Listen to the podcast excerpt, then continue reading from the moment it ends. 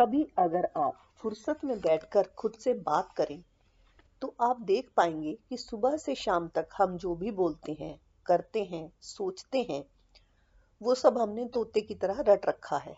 कभी हमने उसे जांचा नहीं, परखा नहीं। बचपन से हमें गुट्टी में एक समझ दे दी गई कि घर की बात बाहर नहीं करनी, और इस गुट्टी का इतना गहरा असर हुआ कि मन की बात और घर की बात को हम एक ही समझने लगे। आपके मन में जो बेचैनी है, तकलीफ़ है या खालीपन है, क्या ये आपके घर की बात है? क्या ये आपके मन की बात नहीं है? क्या ये आपके मन के लिए भार नहीं है? इसका उपाय करना क्या आपकी ज़रूरत नहीं है?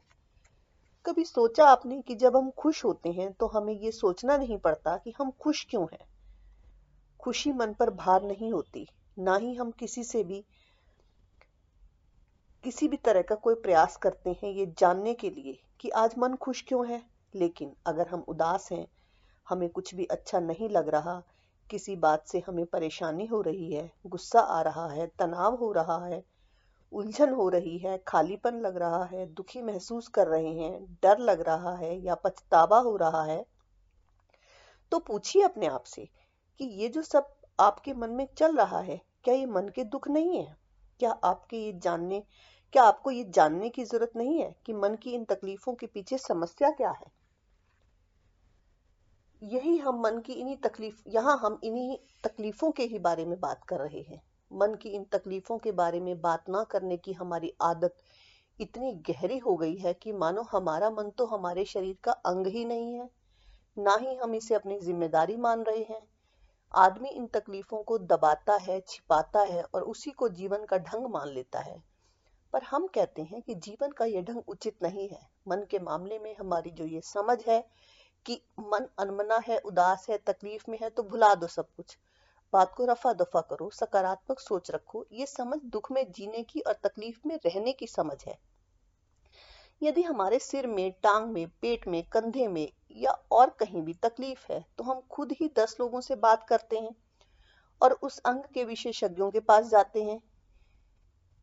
यानी एक्सपर्ट्स के पास जाते हैं, इसलिए मन की तकलीफ़ का उपाय भी तो ऐसे ही होगा।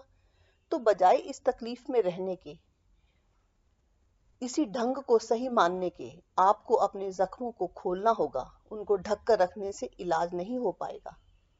हमारा दिमाग एक इकाई की तरह है, इसमें एक भी समस्या हो तो वही पूरे दिमाग को घेर लेती है। जैसे हमारे पाँव में चाहे दस कांटे चुभे हों या एक कांटा हम चैन से तभी बैठ पाते हैं जब हम हमारे पाँव में एक भी कांटा ना रहे। तो चाहे तुम्हारी एक समस्या हो, दो हो, चार हो या अनेक हो, तरीका एक ही है। उसके लिए तुम्हें रुकना होगा, सही दिशा में काम करना होगा।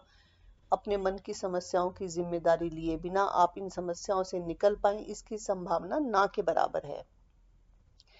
एक और इम्पोर्टेंट बात यह है कि हम अपने मन को आराम तो देना चाहें मगर अपने पुराने तरीके से चलते रहें।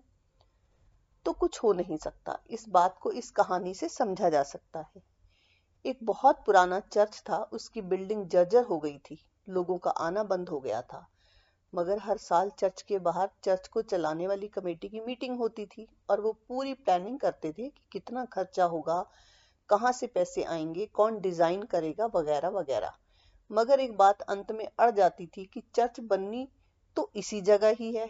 और जब एक नई चर्च, जब तक नई चर्च बन नहीं जाती, इस पुरानी चर्च को गिराना अधार्मिक काम होगा। तो इस तरह ना तो पुरानी चर्च को गिराया जा सका और ना ही नई चर्च बन पाई। इसी तरह बुद्धि के पुराने तरीके को एक बार तो छोड़कर देखना ही होगा ताकि नई समझ को जगह मिल सके।